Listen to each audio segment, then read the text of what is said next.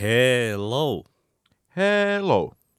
Tervetuloa kuuntelemaan populaarimusiikkipodcasti PS Tykitellään. Ja minä olen Niko Vartiainen Minä olen Oskari Onninen. ja jälleen keskustelemme ajankohtaisista aiheista anaalisesti ja analyyttisesti. Oskari, Mitä? mitä Kendrick Lamar merkitsee sinulle? Aika vähän mitään. Niinkö? Etkö olisi antanut hänelle kaiken maailman palkintoja ja arvostusta ja pulitsereita ja sen sellaista?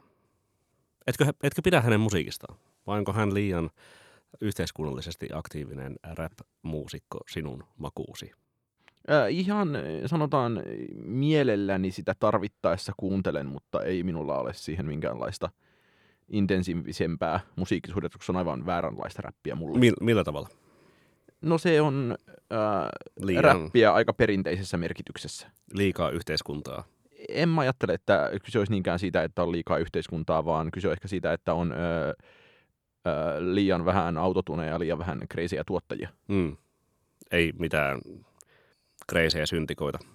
Tai Ei ole nimenomaan se, että jos miettii jotain niin kuin The Pimp a Butterflyta, niin ö, se on sekin on kuitenkin jatslevy. jatslevy. Mm. Ja ei, ei, ei, ei, ei. Oikeat, oikeat soittimet pois räppilevyiltä ja räppilivestä. Joka tapauksessa toivottavasti saamme tämän jakson ulos ennen perjantaita, kun Laamakentsulta eli Lamakenkulta tai millä hellittelynimellä häntä haluaa kutsuakaan, ää, ilmestyy. Ää, tätä nauhoitetaan tiistaina 10. toukokuuta ja todennäköisesti hirveän moni ihminen tässä maailmassa ei ole vielä kuunnellut Kendrick Lamarin tulevaa viidettä albumia ää, Mr. Morale and the Big Steppers, mutta äm, voin ainakin o- niin kuvitella, että kun tässä viisi vuotta ovat äm, nälkäiset ja janoiset kentsufanit odotelleet messiaansa uutta sanaa, niin tuota, jonkinlainen populaarikulttuuri momentti tästä, tästä tulee ja ainakin jo jonkinlainen tällainen visuaalinen, tai eritoten visuaalinen populaarikulttuurimomentti saatiin jo ää, tällä, tällä viikolla, kun perinteisen tällaisen, äm, ei freestylin, mutta siis silleen jokseenkin tällaisen niin kuin ir- irtobiisi, jokseenkin kertsittömän irtobiisin perinteisesti aina ennen uuden projektin julkaisua ju- julkaiseva Tiputtava. tiputtava Kentsu julkaisi tämän The Heart Part 5 biisin ja sen yhteydessä tällaisen ää, deepfake-videon, joka on va- varmaan jo herättänyt huomiota teidänkin, teidänkin somekuplissanne. Öm, Oskari, mitä voit odottaa tai mitä yleisesti, yleisesti voi odottaa tulevalta Kentsulevyltä, jos et itse ole ainakaan niin silleen henkilökohtaisesti suurten odotusten perään? Niin, me taisimme keskustella siitä, että haluammeko me jutella Kentsusta ennen vai jälkeen levyn ilmestymisen, ja olimme yhtä mieltä siitä, että ehdottomasti ennen, koska tietenkin tässä ollaan hyvin tämmöisen ää, perinteisen ilmiöjulkaisun ympärillä. Ja todennäköisesti ilmiöjulkaisu on monessa mielessä suurimpia pitkään aikaan, aivan kuin eri, eri sfäärin. No a- sitten Adelen ainakin, mutta siis eri tavalla kyllä. Niin, ja, ja aivan eri tavalla kyllä. Ja äh, sitten tätä ilmiötä on vielä sikäli mainiosti pumpattu, että on annettu vihjaus siitä, että ka- kahden ilmeisesti masterit sisältävän äh, se, se, se poltetun CDn muodossa, että kyseessä olisi Tuplalevy. tuplalevy ja mitään muuta ei sitten tiedetäkään. Ei ole mm. biisilistaa, ei ole yksittäistä singleä, ei ole... Ei ole vierailijoita. Musta oli. Missä? Ah, ei, ei ole vierailtu. Se oli siis, katsoin listaa, mikä oli, se oli Super Bowl halftime show lista. oli siellä, että ai, ai, siellä, saattaahan ne mennä sekaisin niin, että siellä on Dr. Dre ja Anderson Paak, niin kyllähän se siltä kuulostaa tavallaan. Hmm. Mutta kertoo varmaan sinun odotuksistasi myös tämän levyn suhteen. Että, Niin, että nä- näillä liksoilla en jaksa edes lukea Wikipediaa. hmm. Niin, mutta kyllä mä ajattelen tästä ö, tulevan, tai on, on, on väistämätöntä, että tulee tapaus. Ö, kiinnostaa eniten se, että missä määrin tämä tapaus, ö, miten nopeasti se perataan ja puretaan tyhjiin. Ö, annetaanko, antaako joku taho pikkuisen aikaa ennen kuin jos ajatellaan tuplalevy, varmasti ihan tolkuton määrä myös tekstiä, paljonko sieltä nyt sitten tulee pureksittavaa vai eikö tuu. Ja tietenkin ö, tämän podcastin henkilökohtaisten mieltymysten osalta oleellinen kysymys lienee se, että tuleeko 10 pisteen arvio vai niin, ei. siis jotenkin mun ensimmäinen ajatus, varsinkin sitten sen jälkeen, kun sain korvanappiin se tiedon, että... Sain, sain korvanappiin, niin tiedon, että kyseessä on ehkä sille jopa tuplalevy tai näin edespäin. En mä tiedä, miten se tuplalevy edes siihen vaikuttaa. Mutta joka tapauksessa tuota, ää, heräsin ajattelemaan, että tällaisen ää, niin kuin huumaantuneet odotukset on, on tässä jo nostateltu viimeisen ää, viiden vuoden aikana sitten Damn-levyn, joka kuitenkin tuota, äm, sai kaikenlaista niin kuin yleistystä osakseen. Se, se oli se levy nimenomaan, joka sai sen Pulitzer-palkinnon musiikista Kentsulle ensimmäisenä ei-jats tai klassisena tuota, klassisen musiikin esittäjänä, joka on tällaisen pystin ylipäätään pokannut.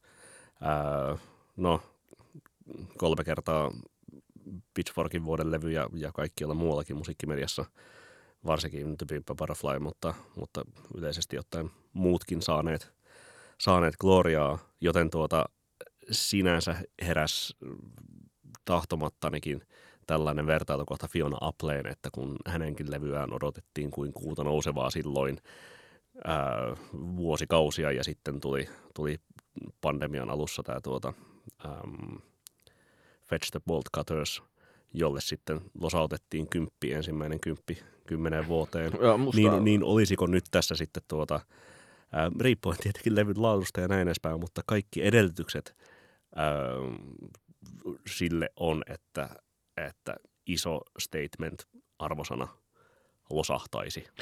Öö, pikkuisen... Plus sitten tietenkin kaikki tämä Black, Black Lives Matter ja, ja näin edespäin, niin kuin koko, joka on niin kuin mm. ollut, ollut valloillaan ja All Right Pimp Butterflylta oli, oli niin kuin Black Lives Matter Anthem silloin 2015 ja koko keskustelu on vaan niin kuin jatkunut entisestään tietenkin niin kuin 2020 George Floyd ja ää, toi sitä sitten niin kuin uudelleen aaltoa, aaltoa esille.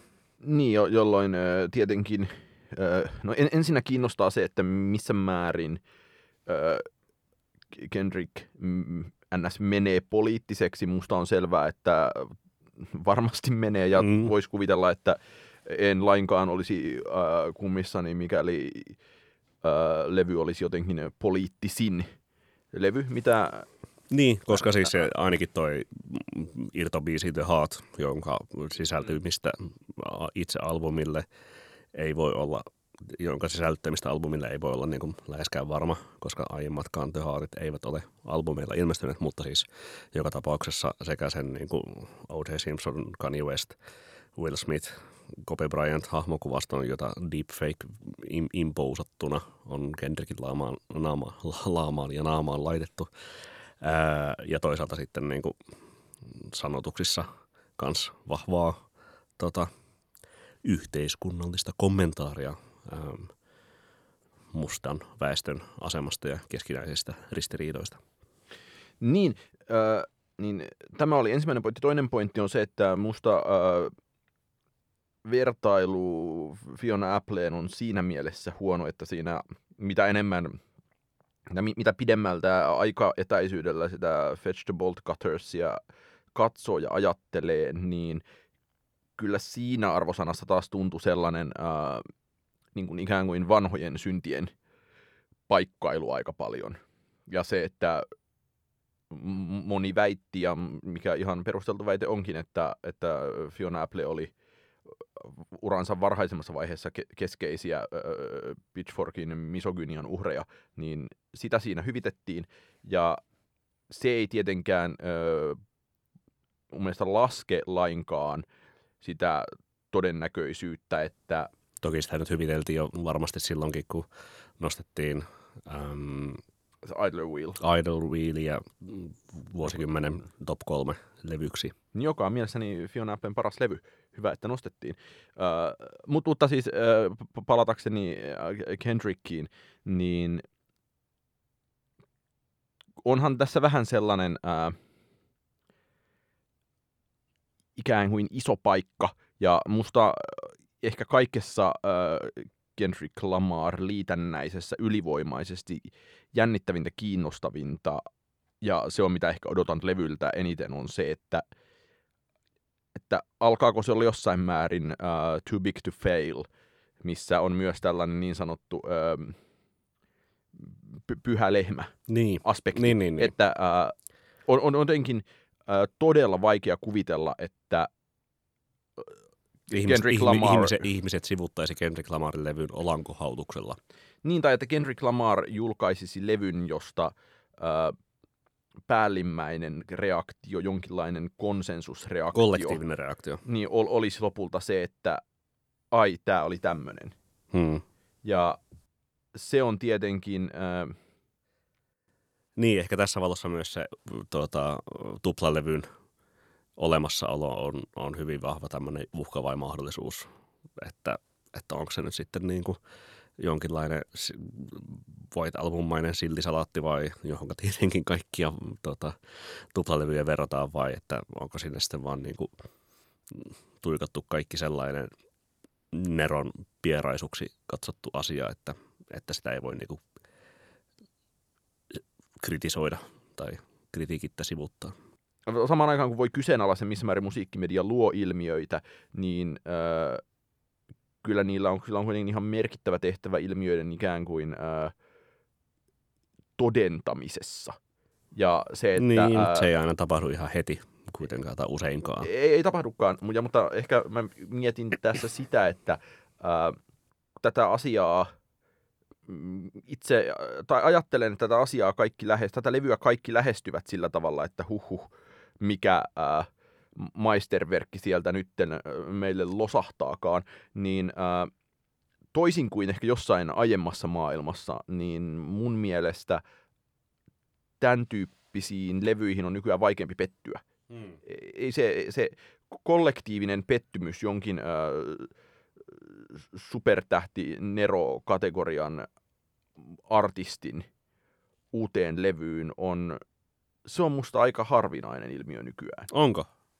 Niin, siis silleen, varsinkin kun sitä Think Piecea tuotetaan seitsemässä miljoonassa niin kuin, media, mediassa New York Timesista Voxiin ja, ja tuota, Helsingin Sanomista – Pitchforkiin, niin ehkä silleen, että kun ei ole enää niin kuin kyse siitä, että pitääkö levystä tai ei, vaan että onko siinä jotain keskusteltavaa. Ja ehkä siis niin kuin Kendrickin levy on sellainen automaattinen conversation piece, että, että ainakin siitä on keskusteltavaa, jos ei mitään muuta. Ja vaikka sitä ei niin kuin silleen, äm, jos sen musiikillinen anti onkin silleen ää, keskinkertaista, niin se kenties se myöntö ei tapahdu ihan heti. Mutta mä en kyllä niin myöskään niin ole ihan varma, että, tai heti tuli mieleen niin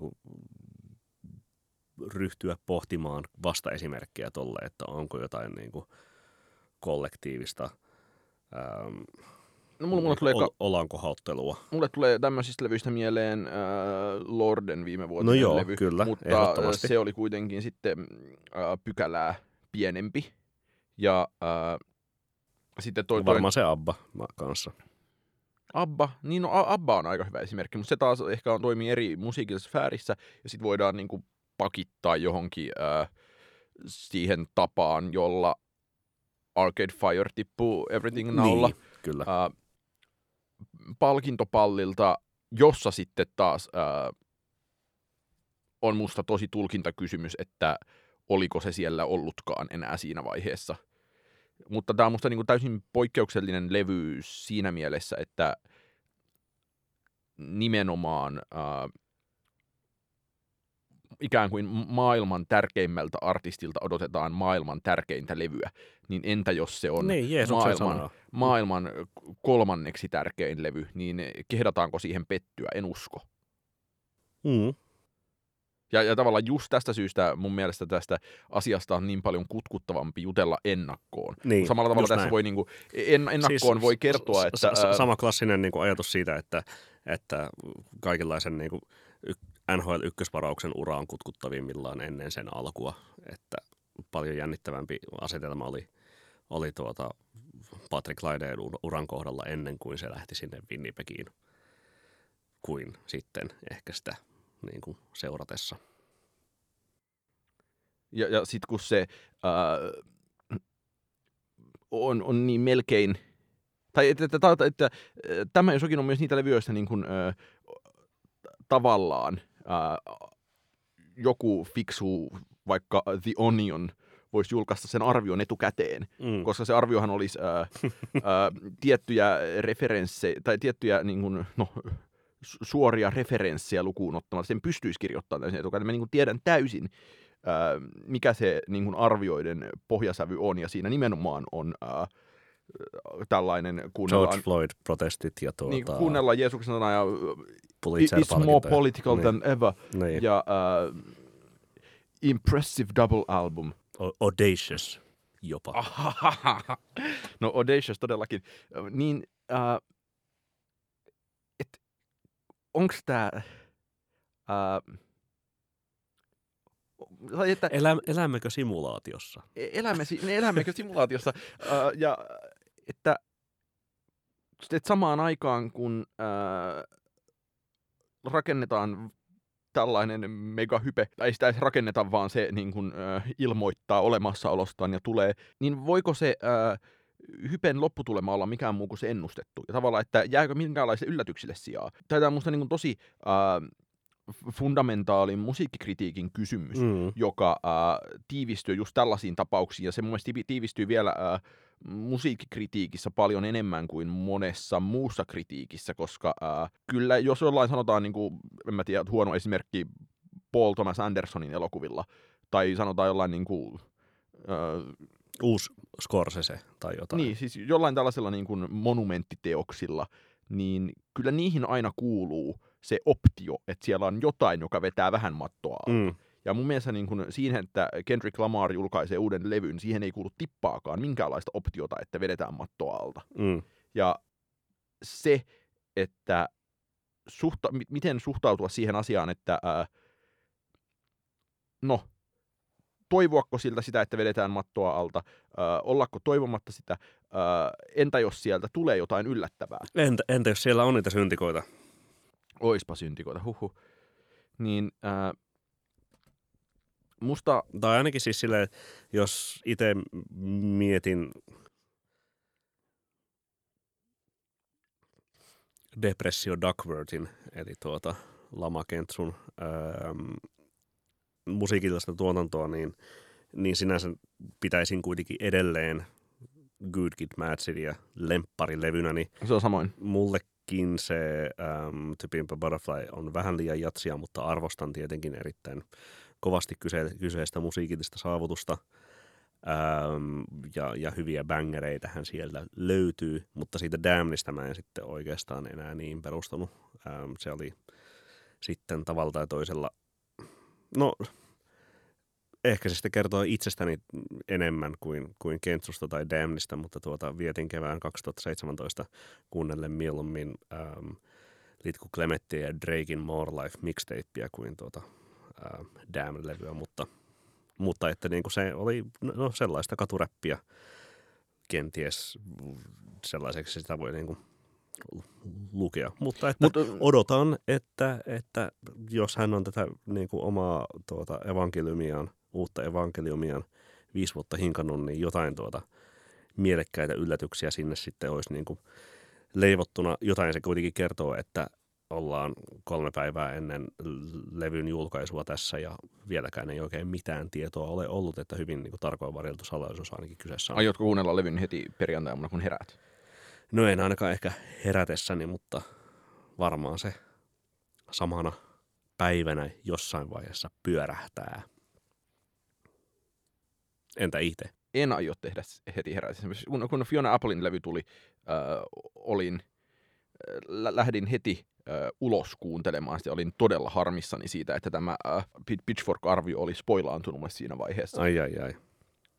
Mutta sen, sen haluan vielä lopuksi äh, Kendrick Lamarista sanoa, että, äh, ehkä, ehkä se on kuitenkin, kun äs- äsken manasin, että voidaanko mattoa vetää alta vai eikö vai joko, niin äh, kyllä Lamarissa on ollut se ihan ihastuttava piirre, että äh, tämä äh, hänen albumin tuotantonsa on kuitenkin äh, selkeästi mennyt johonkin suuntaan. Mm, kyllä. Toi, toisin kuin äh, monen äh, edellisen tämän tyyppisen äh,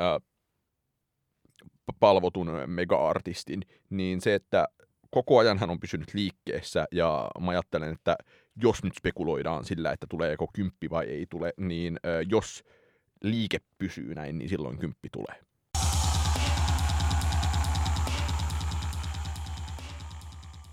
No, puhutaanko lisää mattoasiaa? Puhutaan Itse, mattoasiaa. itse mattojen alta vetämisasioista, ainakin niin väitetysti. Öm, niin, Niin, ja, ja viimeksi puhuimme Indien tuota, paluusta ja näin edespäin. Nyt voimme muistella sitä aikaa, kun Indie kuoli. Niin siis äh, sinä, Niko Vartiainen, olet ilmeisesti käynyt Twitterissä ja löytänyt sieltä jännittävän ketjun. Haluatko kertoa sekä minulle että kuulijoille siitä, mistä jännittävässä Twitter-ketjussa on kyse? Tällainen musiikkikirjoittaja, äh, Pohjois-Amerikassa vaikuttava sellainen nimeltään Evan Aritlevski, twiittasi tuossa äh, parisen tai viikko sitten äh, sellaisen äh, kuvakollaasin, jossa oli Grizzly Bearin Shields-levyn kansi, The XXn Coexist-levyn kansi, Animal Collectiven Centipede Hurts-levyn kansi sekä Yeah Yesin Mosquito-levyn kansi. Ja saatetekstinä tälle kuvakollaasille Ritlevski oli kirjoittanut, että Remember when all of indie rock's biggest acts released momentum-stopping albums all at once. Eli millä hän viittasi vajaan jaksoon vuor- niin kuin kevä, kesä tai loppukesän 2012 ja kevään 2013 välillä, jolloin nämä tuota, mainitut yhtyöt julkaisivat albumit, ää, joihinka reaktio, tai ainakin niin kuin, jotka tässä, tässä tota Rytlevskin narratiivissa pysäyttivät tällaisen tuota, Indien menestysjunan. O- oliko se nyt Vibe Shift? Niin, Siis, Siis, siis väitän, että Vibe Shift oli tapahtunut kyllä aiemmin. Joo, Ritlevski kehysti sen näin, ja tuota, tästä, tästä seurasi sitten sellainen twittiketju, jossa äh, henkilö toisensa jälkeen niin kuin totesi, että hyvä twiitti, mutta yksi näistä kolmesta levystä ei pidä paikkaansa, ja sitten niin kuin jokaisella äh, niin kuin näkemys aina vaihteli, että ei, ei, ei, että toi XX-levyhän ei ollut mikään floppi tai näin edespäin, ei, ei, ei. Äh, Christy Bearin levy ei ollut floppi ja bla bla bla. Mutta tuota, äm, sellaisessa pienessä tuota pohjoisamerikkalaisen ä, musiikkikirjoittaja väestön indie nostalgiakuplassa tämä herätti paljon kohinaa ja jaoin sen Oskarillekin ja Oskari sanoi, että hyvä aihe, keskustellaan ja totta kai tässä tuota, ää, aihevalikoinnin ja jakson nauhoittamisen välissä ää, hyvä henkilökohtainen ystävämme ää, Larry Fitzmaurice myös Aa, mä olin arvaamassa ihan toista ystävää. tuota, oli jo jonkin verran laittanut kolikkoja paja- pajatsoon ja tyhjennellyt sitä tuota, uutiskirjeessään tästä, tästä aiheesta ja tuota, ähm, käsitellyt tätä Vibe Shift-aihetta. Mutta tuota, Oskari, mikä sinun reaktiosi tähän tuota, äh, Vibe Shift henkiseen twiittiin oli? Kuoliko India silloin ja kun kerran tosiaan ei, ei kuollut, niin milloin se sitten kuoli? Kun, Ja miten nuo albumit siihen liittyvät? kun mun mielestä twiitti oli aika hyvä. Mä olen äh, eri mieltä ehkä siitä, että äh, mitä... Tai mulla ei, mulla ei, mä olen eri mieltä siitä, että Grizzly Bearin Shields olisi millään lailla kehnolevy. Mun mielestä se on Grizzly Bearin selvästi paras levy. Niin, sitä Ja- samaa mieltä olen minä ja myös hyvä ystävämme Larry Fitzmaurice. Ja, äh, mutta mä näin, mä muistan ton hetken tavallaan äh, omalta äh, musiikkijournalistiselta uraltani, kun äh, olin ehkä vähän hypesyistä innoissani aika monesta noista levystä. Ja Paitsi tosin itse en ollut ainakaan missään vaiheessa innossani sitä JJS levystä, koska se ai niin, no sitä jo, kan, kansi on aivan kamalan näköinen. Niin, jo ehdin unohtaa, että mainitsit sen äsken. Mutta äh, mun mielestä se, mikä tässä asiassa on äh, se kutkuttava piirre, niin nyt voi pääsemme hyvään henkilökohtaiseen ystävämme äh, Arcade Fajaan, joka julkaisi juuri äh, kuudennen studiolevynsä Wii. Ja mun mielestä tätä äh, Ritlevskin äh, kuvaamaa hetkeä voi pitää jonkinlaisena sellaisena vedenjakajana, jossa ikään kuin se 2000-luvun lopun, 2000-luvun ensimmäisen vuosikymmenen loppupuolen, äh, ehkä sitten vähän siihen niin kuin, äh, vuosikymmenen alkuun äh, jatkunut indie, niin sieltä taaempaa aika harva selvisi enää minkäänlaisessa ää, superkategoriassa sen ylitse.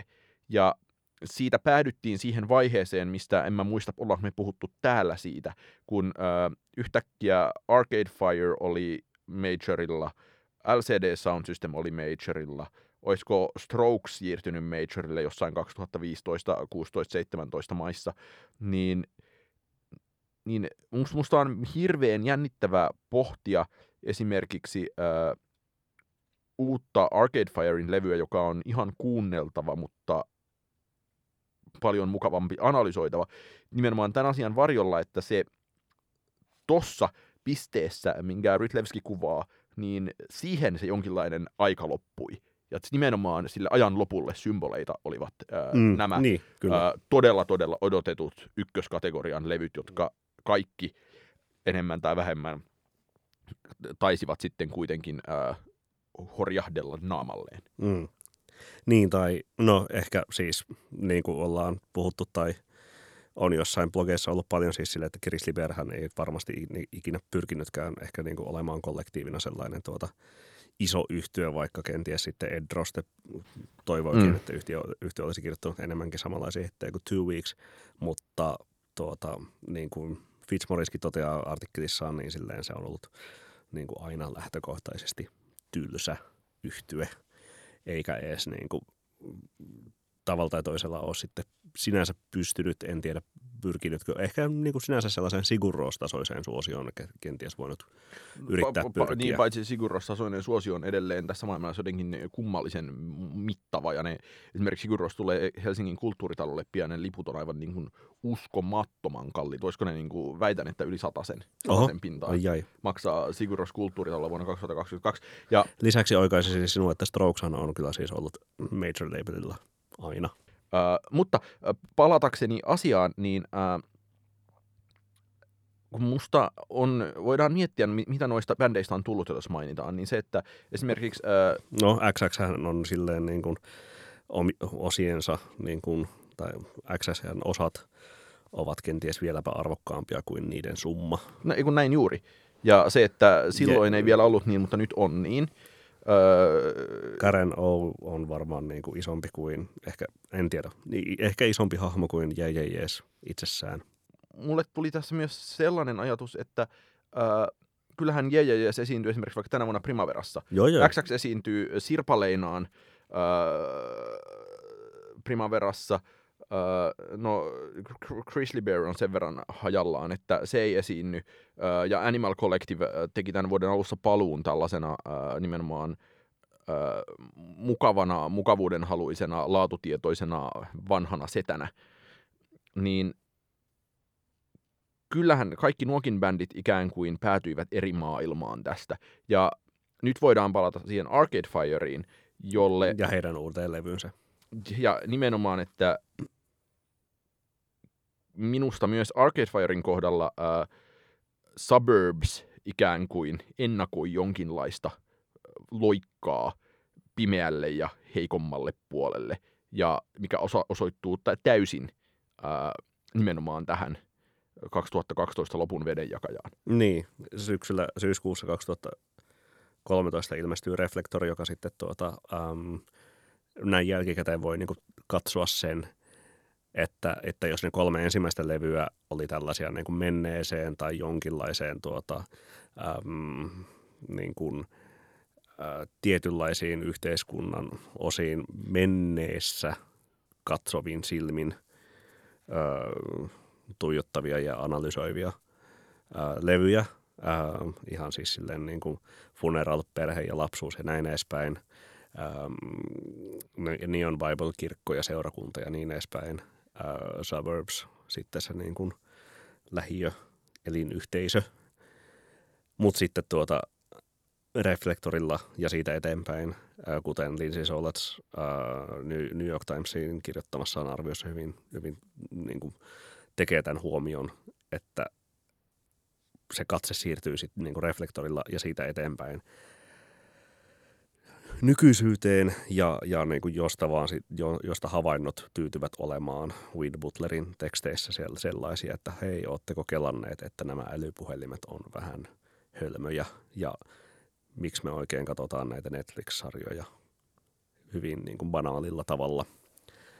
Mikä on sitten niin kuin ongelma, joka on, niin kuin, se ei ehkä reflektorin kohdalla vielä niin kuin hirveästi häirinnyt – mutta, mutta se oli selkeästi jo huono koko, jokainen levy on ollut edellistä huonompi Arcade Firein diskografiassa ja ehkä vielä Juri on ulkona, lyhyys, lyhyys uuden levyn kohdalla on hyvä asia, mutta tuota, itse olen kuunnellut uuden levyn siis kaksi kertaa, joten en osaa sanoa. Joka tapauksessa ähm, havainnot kehnoja Butlerilla. Päätän monologin tähän. Mutta mi- mitä mieltä sä olet siitä, että äh, onko tämä Ritlevskin vedenjakaja sun mielestä järkevä ajatus? Ja se, että... On se, on se. Ja siis silleen niin kommenttina siihen mm, tota, toi Fitzmaurice esitti sen, että, että joo, että tietenkin niin on tietynlainen vibe shift, vaikka sitähän ei niin terminä käyttänytkään.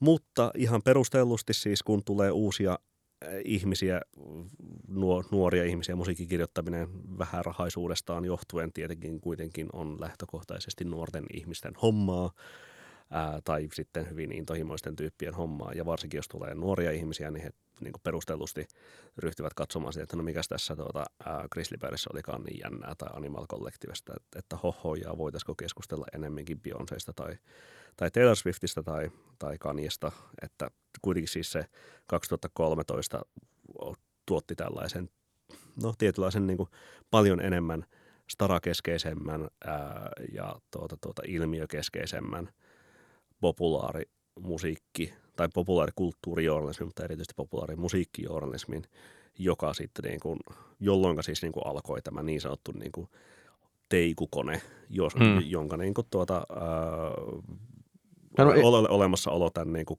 uuden Kendrick-levynkin kohdalla tulee vahvasti esiin. Ja musta, kun mietitään, että me puhuttiin viime viikolla siitä, että, ää, tai viime kerralla siitä, että Indie palaa, niin musta hirveän oleellista siinä kohdassa on huomata se, että ää, se Indie, joka palaa, niin ei kukaan näistä vanhoista artisteista palaa. Ja se, että aiemmin keväällä on puhuttu Destroyerista, niin ää, niin Destroyer on tehnyt myös täysin toisenlaista uraa kuin sellaista, joka on ollut jollain lailla sidottu ö, näihin tämmöisiin osittain genreliitännäisiin muoteihin ja trendeihin, niin se, että nyt kun ö, Indie, pala, Indie tekee pientä paluuta kenties. Ja, ö, Pehmennetäänkö tässä nyt sanamuotoja vai?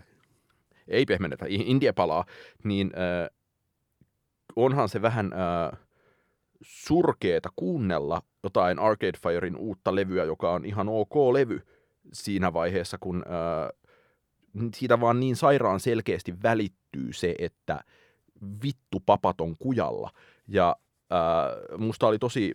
Äh, itse mietin Arcade Fire-levyä paljon kuunnellessani nimenomaan Lana Del Reyn The Greatest Beasia, joka on näitä viime vuosien todella keskeisimpiä internetkuvauskappaleita. Ja musta oli tosi mainiota, että tuossa samaisessa mainitsemassasi arviossa Lindsay Solats äh, nosti esiin myös äh, äh, Phoebe Pritchersin äh, I Know the Endin, joka on myös äh, todella äh, samantyyppistä semmoista... Äh, Onhan se kuitenkin niin kuin instrumentaationallisesti tai sovituksellisesti. Enemmän sufia, niin. Niin, no, mutta on se silti niin kuin samaa niin kuin 2004-2005 niin kuin orkestraalinen India Vavea. Kyllä, mutta se, siinä ö, onnistutaan käsittelemään asioita silleen, että ne ei kiusaannuta. Ja se, että tai, mutta haluaisin sanoa siis sen, että mulla on ollut vähän tämmöinen häiritsevä fiilis, vaikka jotain Helsingin Sanomien juttuja lukiessani siitä, että kun on nyt tajuttu, että vibe shift on ja indie tekee paluuta, niin se mielletään, tai nostalginen sielu herkästi mieltää sen sellaiseksi, että nyt ne myös äh, 15 vuoden takaiset artistit olisi taas kuuleja. Koska sitähän ei, ei tapahtumaan. Ei missään nimessä. Ja äh, siksi mua myös, myös vähän niin kuin harmittaa se, että äh, kumminkin äh, kaikista moderneista ja hyvistä asioistaan huolimatta, niin äh, Primavera-festarilla on oikeastaan kuitenkin vielä niin kuin ikään kuin edellisen sukupolven indie mm. tänä vuonna. Mä toivon, että siellä on ensi vuonna se sukupolvi, joka nyt tässä ää, ha- hauduttaa itseään. Toki jos se on enää se ensi vuonna olemassa, kun syklit nopeutuu, jne, jne. Niin, no siis on, no joo, siis tietenkin isoina, isoina niminä on viime vai toissa, toissa tuota, sukupolven indie, mutta onhan siellä sitten tuota, no en mä tiedä, aika niinku yhden käden sormiin nimettäväksi nimiksi ne jää, että siellä on sitä niinku paljon sitä hyperpop-kamaa tai sitä on tuota niin kuin indie-rokki hommeleista on äm, öö, Wetleg ja Pile ja e, jotain. Turnstilein piti olla, mutta peruivat. olisiko se sitten suositusten aika? Öö, mennään vaan näiden tuota, ähm, po- polveilevien puheenvuorojen jälkeen. Öö, voisin suositella tuota, ähm, jo, jokseenkin vanhan sukupolven asiaa, mm, ainakin siis vanhan sukupolven hause-tuottaja henkilö Ron Trent on uuden levynsä – ensisingleä varten valjastanut ää, nuoremman sukupolven, mutta ei siltikään niin hirveän niin kuin, nuorta musiikkia tekevän yhtyeen. Eli Kruangbidin ää, musisoimaan hausebiitin päälle. Ää, suosittelen sitä tuota, ää, Floss Potenttia Sugar Cotton Tobacco biisiä, joka sopii varmasti jokaisen kesään tänä vuonna. Hyvä nimi myös. Itse voisin suositella barcelonalaisen laulajan ja nimenomaan painosanalla laulaja Marina Herlopin upouutta singleä Abans Abans. Törmäsin tuossa talvemmalla. Prim- primaverassa tietenkin esiintyvän. Ai ja ihanaa. Et törmäsin nimittäin talvella äh, Herlopin kappaleeseen Shaolin Mantis ja pidin siitä tosi paljon. Äh, hän no, levyttää tälle berliiniläiselle PAN yhtiölle, jolla on ollut kaikenlaisia Holly Herdoneja ja Lyrapramukkeja ja amnesia-skännereitä. Ja paljolti se äh, modus operandi on tätä äänen muokkaamista. Marina Herlop on klassisesti koulutettu laulaja.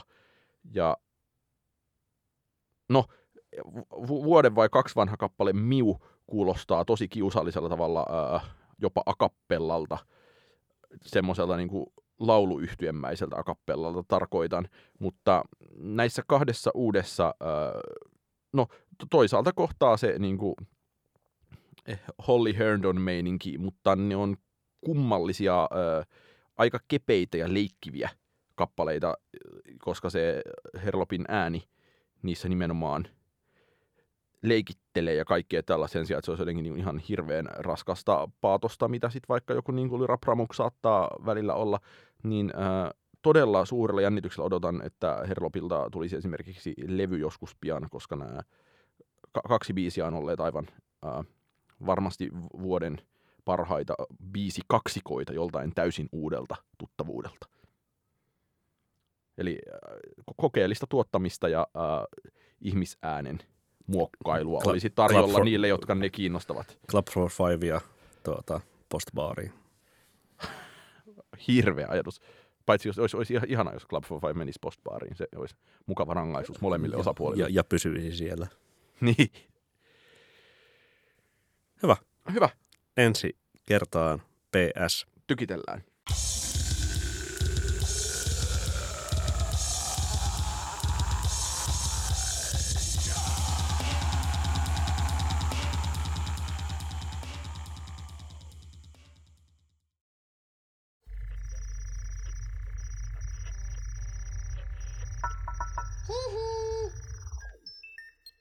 Jakso.fi